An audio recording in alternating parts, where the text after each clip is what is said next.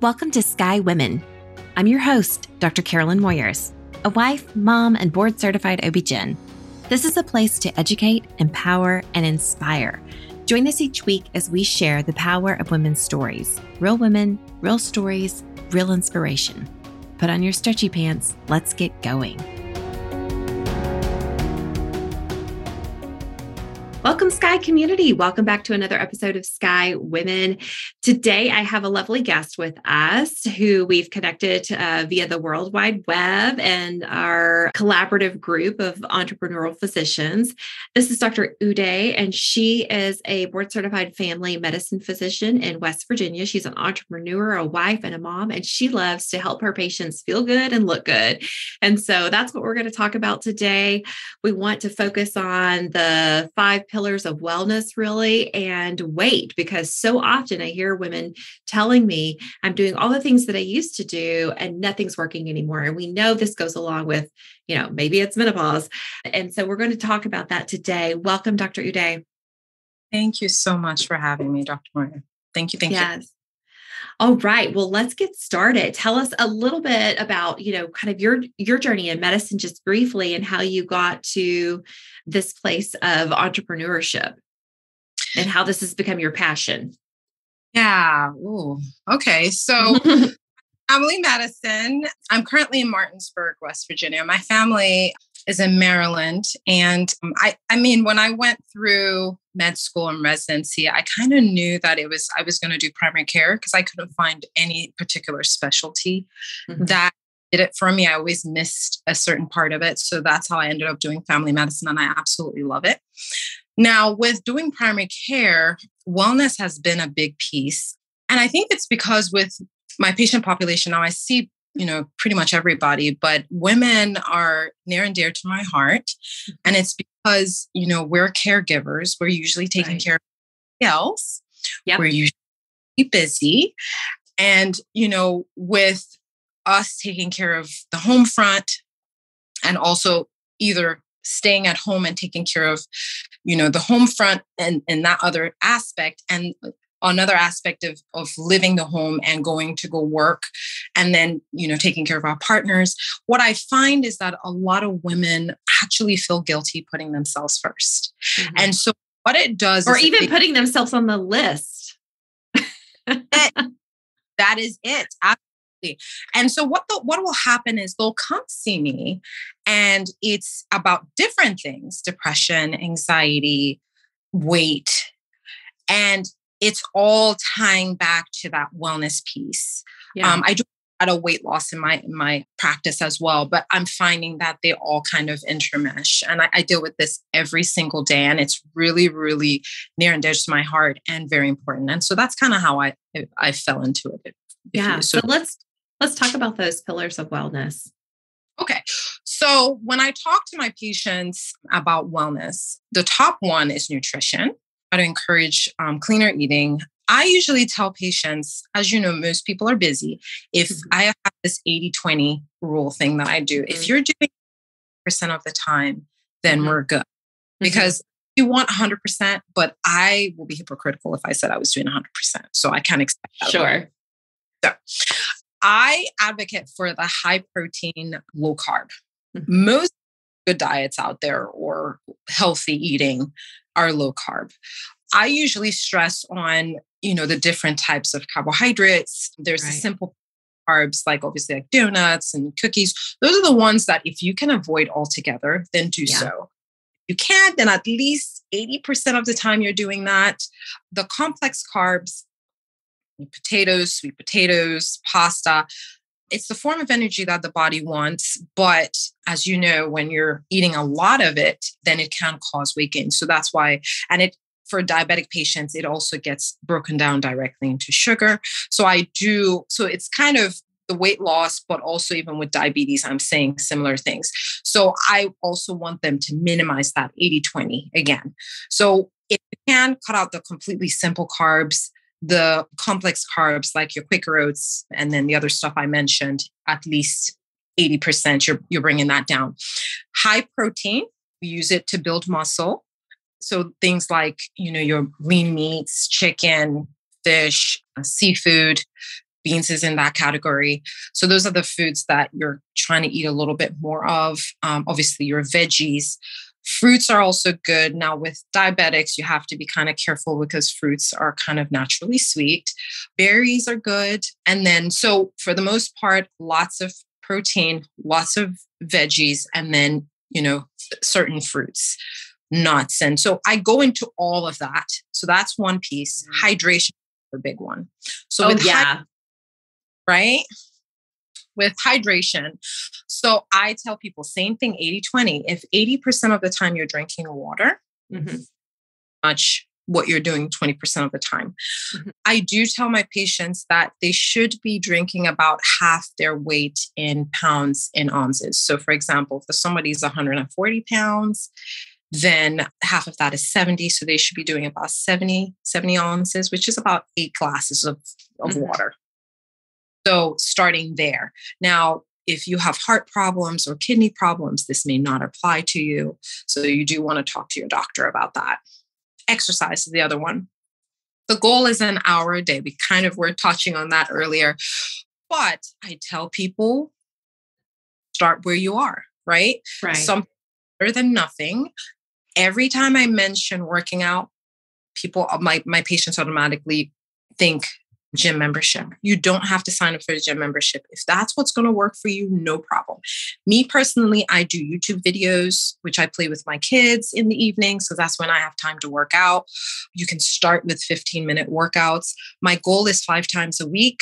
Sometimes I get it three times a week. Sometimes I may do once a week, but I'm mm-hmm. trying. And mm-hmm. so getting that in, getting your blood pumping, it helps with sleep. It helps with how you feel. You're not as tired. It helps with stress. So, uh, physical activity is a good one. Um, I also think that it's really important, especially for our perimenopause and postmenopausal women, that we really stress uh, weight training because we're training for life, right? For all those activities that we want to continue doing. Um, but it also helps to improve our metabolism and our body distribution. Absolutely, absolutely. And then the other one is sleep. So experts would say about seven to seven to nine hours. Magic number is eight. I do suggest, you know, the the environment that you sleep, keeping it cool and keeping the technology at a minimum. The other one is television is a big one. If you can avoid having it in the room, if not, then at least have it switched off avoiding things like stimulants like caffeine closer to bedtime, heavy meals during uh, closer to bedtime, alcohol closer to bedtime. And I think I've gotten four. And then the fifth one to me is kind of like the mental health, emotional health type piece. And that's where we kind of we're we're talking about me time. And so stress reduction. and so I it's it's it never surprises me enough when I ask my um, patients, especially my female patients that are moms, you know, do you have a scheduled me time to yourself consistently? And the mm-hmm. answer mm-hmm. is most of the time it's no. Mm-hmm there's just no way that you're doing a full-time job. When you get home you're doing a full-time job with the kids and other things. Most women are juggling two to three full-time jobs jobs quote unquote and you don't have time to yourself to kind of let off some steam. So what i do recommend with that i, I would say you know at least a few hours a week but most people are too busy for that. So i do say if you can manage that once a month, at least start there. Schedule a time for yourself. I usually say, you know, kind of almost like a half work day. So like an eight to 12 or a or a one to five or whatever time time frame you want. I actually even tell them, tell your family members it's an appointment. They don't need to know it's me time because guess what? Mom, pick up this this while you're having me time. Mm-hmm. I always recommend, hey, have somebody that you trust with your kids. You know, mm-hmm. if you can't turn off your phone, then at least switch off the notification. Right. Um, right. And then just go. And then no grocery shopping. You're still going to get that done, but this is not about the family stuff. This is just about you. If you want to stay home and sleep the day away, that's fine. But you got to make sure no one's in the house because guess what? The kids are home. Where are they coming? Yeah, they're coming to mom. I always, only time you use that and stay home is if if it's a quiet know, house. Yeah, I do remember I do remember a morning when I had an event scheduled that I was going to, you know, for marketing and networking and my husband left an hour before me with the kids and I was so tempted to stay home in my pajamas for the day. I was like nobody would ever know. it rarely happens. So I know a quiet house to a mom is like heaven. Like this is vacation. Because I literally had to ask me, she was like, can I? She looked so guilty. She was like, can I? Of course. Like if the house is to yourself, absolutely.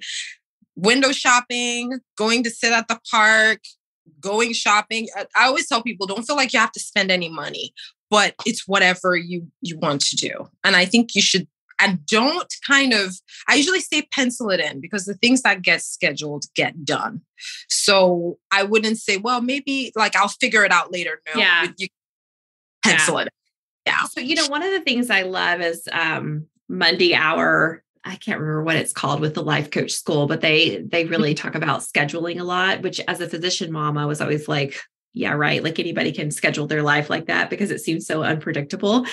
However, I do really value the idea of setting out your calendar for the week and scheduling those things that are most important to you that are on your value list first so that you are including some white space, even if it's just for some meditation or for taking a walk or whatever, or you're scheduling in your nap, you know, like whatever, putting it on those things on the calendar first and then filling in the things that you have to do.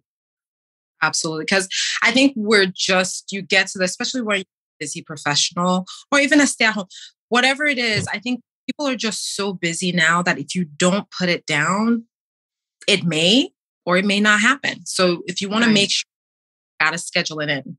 Yep. Yep. So let's um, transition and talk about how this pertains to weight loss.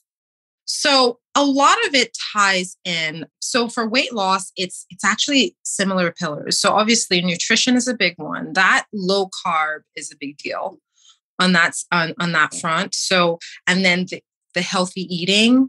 So trying to avoid the processed foods because so the example I give is like a bowl of you know a bowl of cookies is kind of oh no I, actually it's it's two pieces two big pieces of cookies the same thing as a bowl of strawberries. You'd probably finish the cookies but you won't finish the bowl of, of, of strawberries. So processed foods tends to carry a little bit more calories and they're not as filling. So you end up taking more calories in. I always recommend trying to stay away from the processed foods, keeping it high protein and um, low carb. The other big one, like you alluded to with the physical activity, it helps your metabolism, it helps your energy level. And so that's a big one. It actually also helps to prevent weight gain. So people that work out or are physically active, um, research has shown don't gain weight as much and maintain their weight. So a lot of times that's also why I will have that conversation about exercise at the beginning when we're talking about trying to get get you on your way to weight loss because I don't want you losing the weight and then figure out how to keep it off. And the other one is water intake. So the kind of the way I explained it to patients is your body needs water to churn your food up. So if you're not hydrating enough, it'll churn up your food, digest, and then suck up the water and hold on to it. So the more hydration, then your body gets rid of the excess fluid. And then what's the other big one? Stress is a big one. We, might have mentioned about cortisol levels. And so with the cortisol levels being high, that can also affect you being able to lose weight. And so, but this is this is a big one for everybody because everybody's stressed out, things are moving quickly. So that scheduling me time, that actually scheduling your week, because when you schedule things, you're less reactive and more proactive. And you mm-hmm. tend to stressed out when you do it. So it does sound people are concerned about it being regimented. I mean, everything doesn't schedule, but that important 20% of important things, because there's the rule, I've forgotten the name of it, that 20% of what you do gives you 80% of your results. Yes. So you do 20% scheduled so yeah. that for the most part you're effective and you're not just kind of whiling away on that 80% that isn't going to give you the well, results. Yeah, because otherwise we're just, as you were saying, you know, being very reactive, we're just at the mercy of our environment, right? So if we want particular results, we have to set ourselves up for success. We have to set ourselves uh, with that intention in mind. Like, this is what we're going to do, right? And if I want to have my salad every day, maybe I'm prepping that from home, or maybe I'm going to my favorite restaurant and grabbing my salad. You know, we have to plan for that to make it happen because otherwise, we're just going through the motion in life, right? So, we want better results. We have to have better input. Yes. man. Gotta you gotta set those intentions because it's just not gonna it's not gonna pan out that way if you don't. Yeah. Literally. So do you do any weight loss medications? Yes. So the top one, I we do phentermine. There's the GLP agonist, the injectable um, Ozempic, Mounjaro, and so for the phentermine, it's a stimulant and it helps with um, appetite control. Mm-hmm. Um, so you do kind of want to be um, mindful of not taking it at nighttime. Mm-hmm. Um, the GLP agonists we also they're also used in um, diabetic but they do have a role in weight loss. They help with appetite control.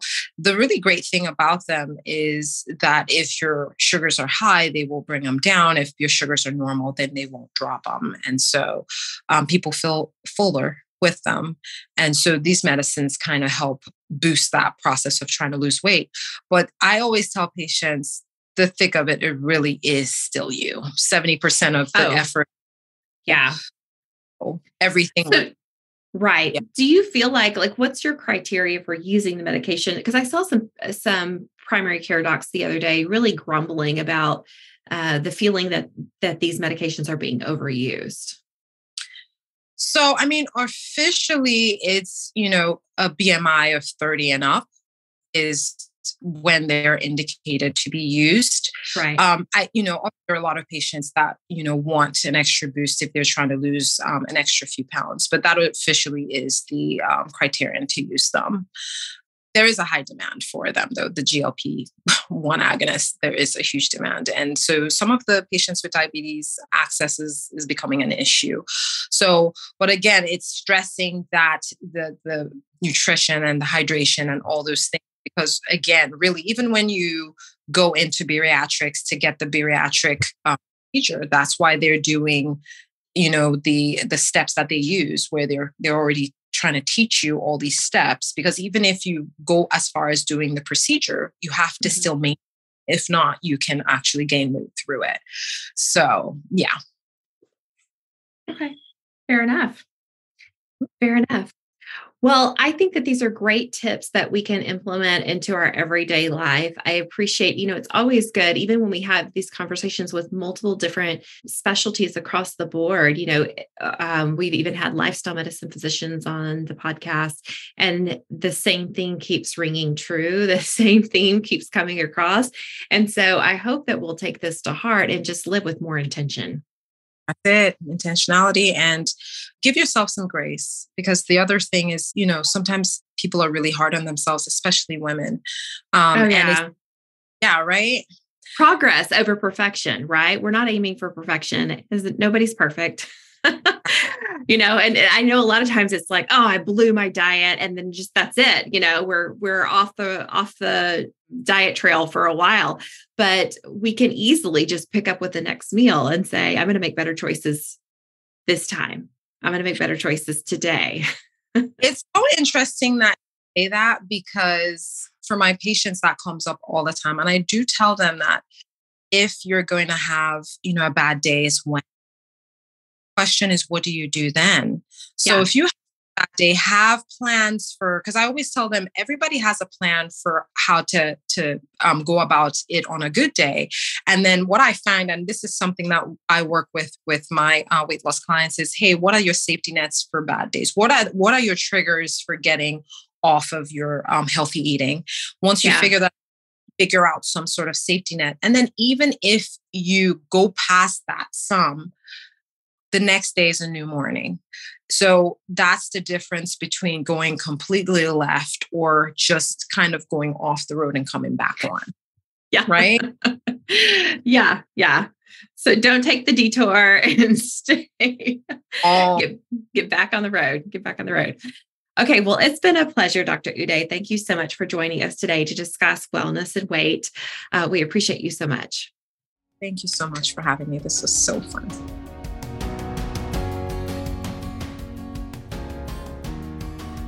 All right, Sky community, thank you for listening to another episode. This episode was sponsored by Sky Women's Health. As a reminder, we're in the Dallas Fort Worth area and we help relieve back pain and pelvic pain in pregnancy and beyond. If you are pregnant and having pain and you feel like you have no reliable way to relieve it, look us up at skywomenshealth.com, request an appointment, and we'll call to get you scheduled.